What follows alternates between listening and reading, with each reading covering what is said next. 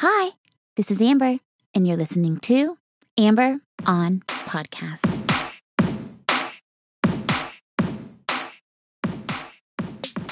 Hi, hello, and welcome to episode number 52 of Amber on Podcasts. Thank you for joining me. If you haven't yet, please take a moment to subscribe to the show for your weekly dose of valuable solutions and tools to help you lead a more joyful, more informed, and more meaningful life. Every Thursday, I release a new episode that is aimed at doing more good, and I would love to have you join me. This week, we are tackling a topic that I have struggled with. I always wanted to be a leader, be the boss, make big decisions that impact people and impact business. I saw it in movies and on television shows how amazing this looked to be in control, to have power and employees and vendors and business lunches. This was the mecca to be the boss and be the one person with enough experience and courage to stand up and make decisions and lead. No one told me about the fear, the pain, the frustration, the stress, the loneliness, the regret. No one told me what to expect when I achieved my lifelong dream of becoming a leader. No one told me how hard it would be and how much help I would need. And I failed. I, I failed a few times because I was not prepared. Oh man, oh man, did I make a lot of mistakes. I made I made a short list to share with you. I be mindful that that this isn't a complete list of all my mistakes. Um, that would take far too long, but this gives you a good representation of my struggles. My first mistake as a leader was that I thought I knew the right way always. I came into work situations where I was told that there was a broken process or product, and I was the one to fix it. I was the one with the answers. While I, I might have had some answers, I don't have all of the answers. And when I went into the situation thinking that I was the one with the answers, I was dismissive and I overlooked other valid contributions and concerns and people. This was wrong and I suffered for it. People disliked me. I made mistakes and I learned the hard way. The second mistake that I made as a leader was I didn't reach out and make friends in the company. I was standoffish and blase, kind but dismissive, always seeming too busy or too important. Now, I, I didn't do this maliciously. I wasn't trying to seem snobbish. I was truly busy and I truly was concerned about the work I was performing. But that is no way to lead. As you will learn shortly, the best leaders make friends easily and man- maintain good relationships. After making some enemies, I learned this the hard way too. The last item on my list of leadership mistakes is I was always excited to be in charge, but I had no idea that I would need more tools and I would need a place to go and get those tools. I made the mistake of thinking that I had that I already had all the tools I needed because I had already arrived. What I didn't know is that I will never arrive. You will never arrive. We are never done learning or growing.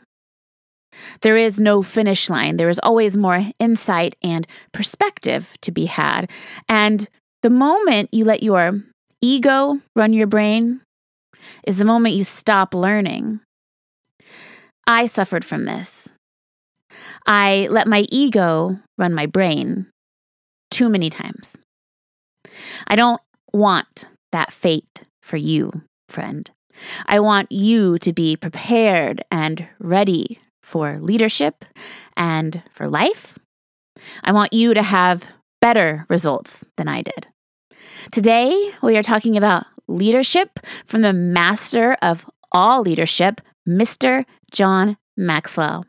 So, let's start the show. Maybe you have heard of John Maxwell. He has been working in personal development for a few decades, and his books and speeches are world renowned. He is hugely popular and has built his empire by focusing on four key areas of life. These four key areas have been the focus of all 81 of the books that John Maxwell has published. These four key areas of life have led to millions of books sold and countless lives changed.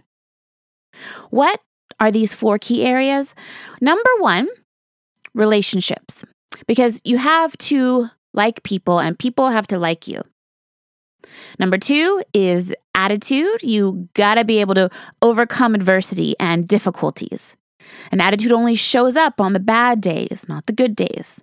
Everybody has a good attitude in good times. The third area is how to train and develop other people, how to develop teams, because that is the only way that you can compound time, money, energy, and influence.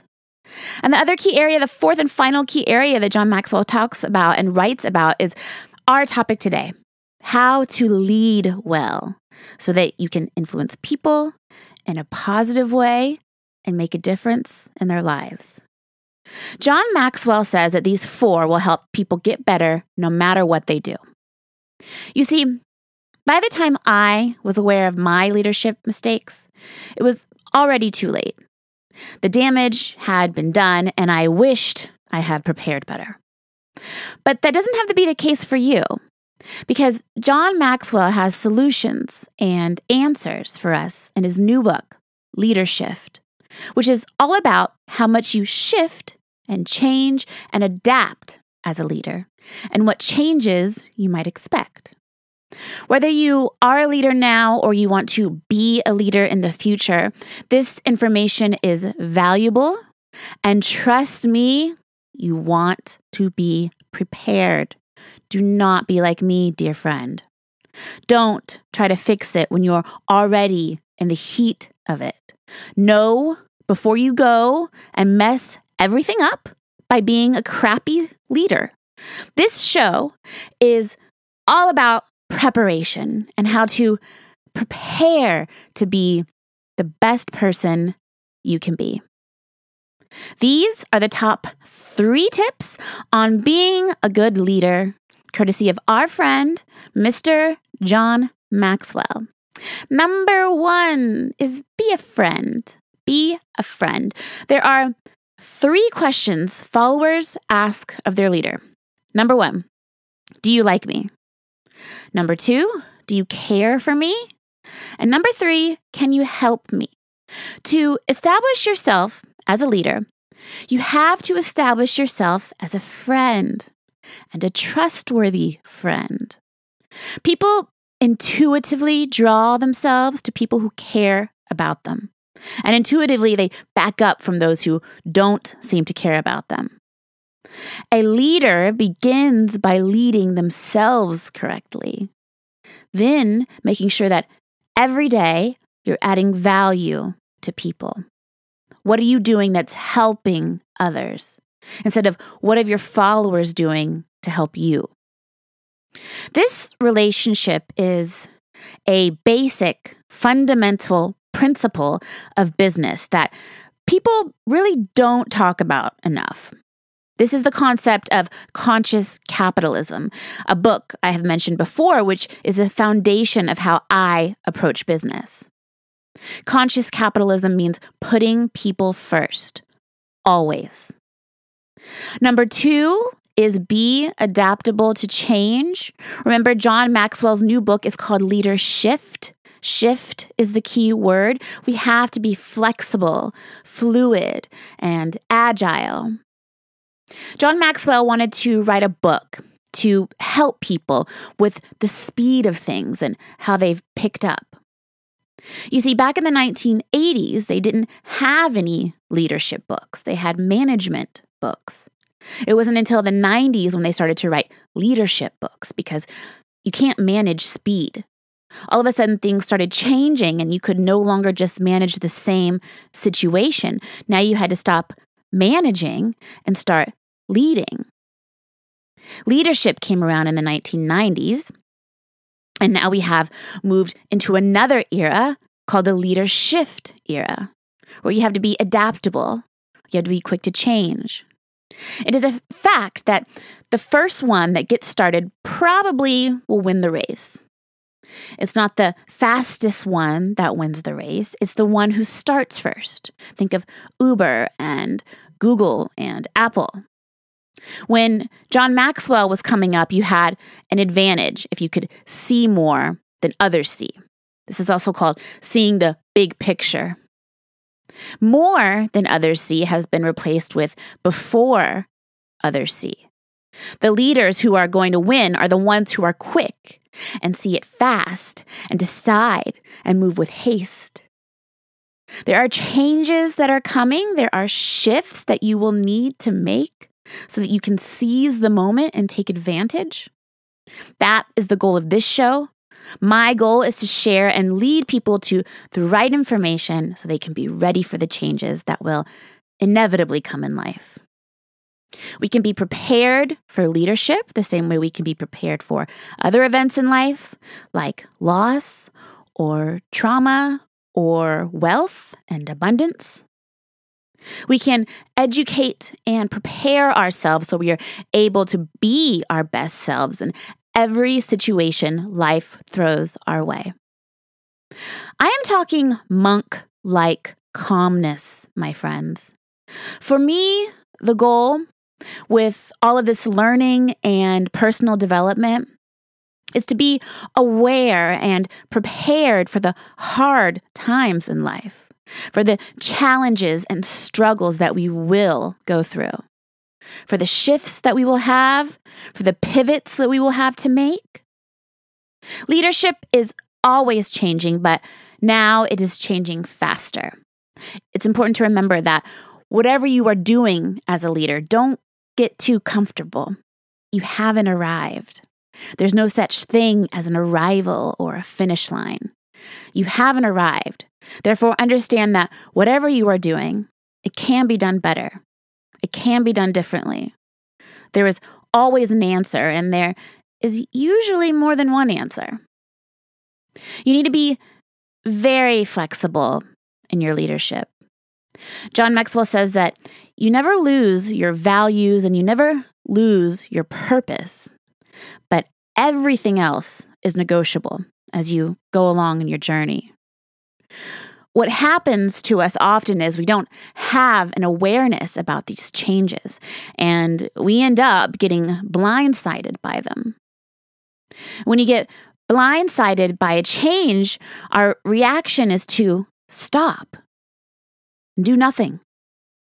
Meanwhile, other people who already knew about the change have advanced and moved forward and are now ahead of you, solving bigger problems. They're on a, the 80 yard line and they're going to win the race.